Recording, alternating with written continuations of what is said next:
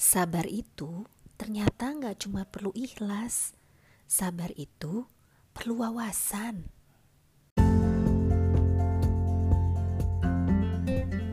Hai, ketemu kembali di podcast Fab Febi. Kita akan ngobrol tentang hubungan kita dengan uang.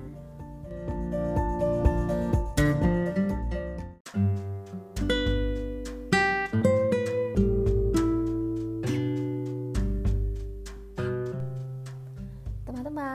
akan ngobrol tentang masalah sabar. Apa ya hubungannya sama uang? Hmm, sabar-sabar ya, sabar. Nanti kita akan kupas. Nah, kali ini kita akan membahas tentang bahwa sabar itu nggak cuma perlu ikhlas. Ya, kalau kita ikhlas, mungkin akan lebih mudah untuk sabar. Tapi yang akan saya bahas di sini adalah sabar itu ternyata perlu wawasan juga. Jadi mungkin pada saat kita harus menerima suatu keadaan atau membuat pilihan yang mungkin kita tidak terlalu sukai, maka yang pertama kali kita lakukan adalah oke okay, oke, okay, kayaknya saya mau ikhlas deh menerima ini. Saya sabarin aja, saya ikhlas menerima ini. Tapi ternyata itu tidak akan bertahan lama. Kenapa? Karena kita selalu selalu perlu penguatan-penguatan untuk terus sabar. Dan salah satu penguatan itu adalah yang namanya wawasan. Nah, mungkin sekarang teman-teman kita ambil contoh dulu deh ya dari hal-hal yang lain. Nah, sekarang nih kayak sekarang yang sedang kita semua hadapi ya kita semua harus diam di rumah, harus bekerja dari rumah, harus belajar dari rumah. Semua kegiatan kita agak terbatas karena sekarang kita berada dalam uh, masa physical and social distancing karena wabah COVID-19. Nah, mungkin dua minggu pertama dari masa di mana kita harus melakukan social distancing banyak yang wah masih semangat.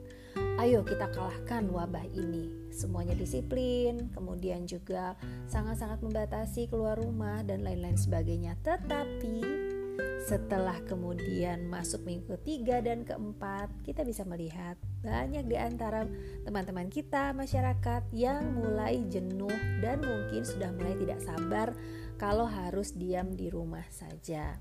Saya tidak membicarakan tentang eh, teman-teman uh, yang memang harus keluar rumah karena pekerjaan atau karena kedaruratan atau karena memang bertugas di garda depan. Saya membicarakan kita-kita yang sebenarnya bisa bekerja dari rumah, belajar dari rumah, tapi kayaknya udah nggak tahan karena sudah masuk minggu ketiga dan keempat. Nah, teman-teman semua, mungkin ini juga adalah podcast untuk mengingatkan saya yang pertama dan juga mengajak untuk mengingatkan pada teman-teman semua bahwa kalau sudah masuk minggu ketiga dan keempat, maka kita perlu penguatan. Kita perlu penguatan untuk sabar. Maka yang kita perlukan sekarang adalah wawasan. Teman-teman, kalau misalnya kita punya wawasan tentang uh, saudara-saudara kita, tentang uh, orang-orang yang tinggal di negara lain yang memang sudah mengalami masa lockdown jauh lebih lama dari kita dan mungkin lockdown itu adalah karena memang ada konflik, peperangan dan lain-lain sebagainya. Kalau kita paham seperti itu, maka kita bisa membuat suatu komparasi bahwa apa yang harus kita lakukan sekarang ini kayaknya nggak ada apa-apanya. Oke, okay? uh, eh, jadi di situlah mungkin wawasan menjadi penting. Wawasan yang membuat kita bisa kemudian kembali merecharge keikhlasan dan uh, adaptasi kita terhadap situasi. Kalau misalnya kita berpikir, aduh, kayaknya kalau saya ini kan nggak ada di daerah konflik ya, saya tidak ada berada di daerah perang, saya tidak berada di daerah di mana kebebasan saya sebenarnya secara sosial, secara politik dibatasi. Yang saya harus lakukan itu hanya diam di rumah dan memang saya mampu untuk melakukannya. Maka insya Allah saya akan bisa lebih sabar karena keadaan saya tidak seburuk keadaan orang-orang di tempat-tempat lain yang seperti saya sebutkan tadi. Jadi kalau kita punya wawasan akan lebih mudah bagi kita untuk sabar karena wawasan itu yang akan bisa merecharge kesabaran kita. Oke. Okay? Nah, sekarang kalau kita bawa ke konteks keuangan. Teman-teman, uh, pada saat kita mempunyai kemampuan finansial, kadang-kadang di situlah kita nggak sabar. Nggak sabar apa nih? Gak sabar untuk hidup sederhana.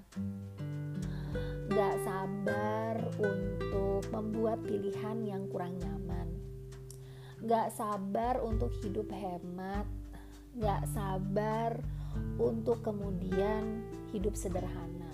Nah itu ketidaksabaran yang sering muncul. Nah kemudian gimana nih caranya?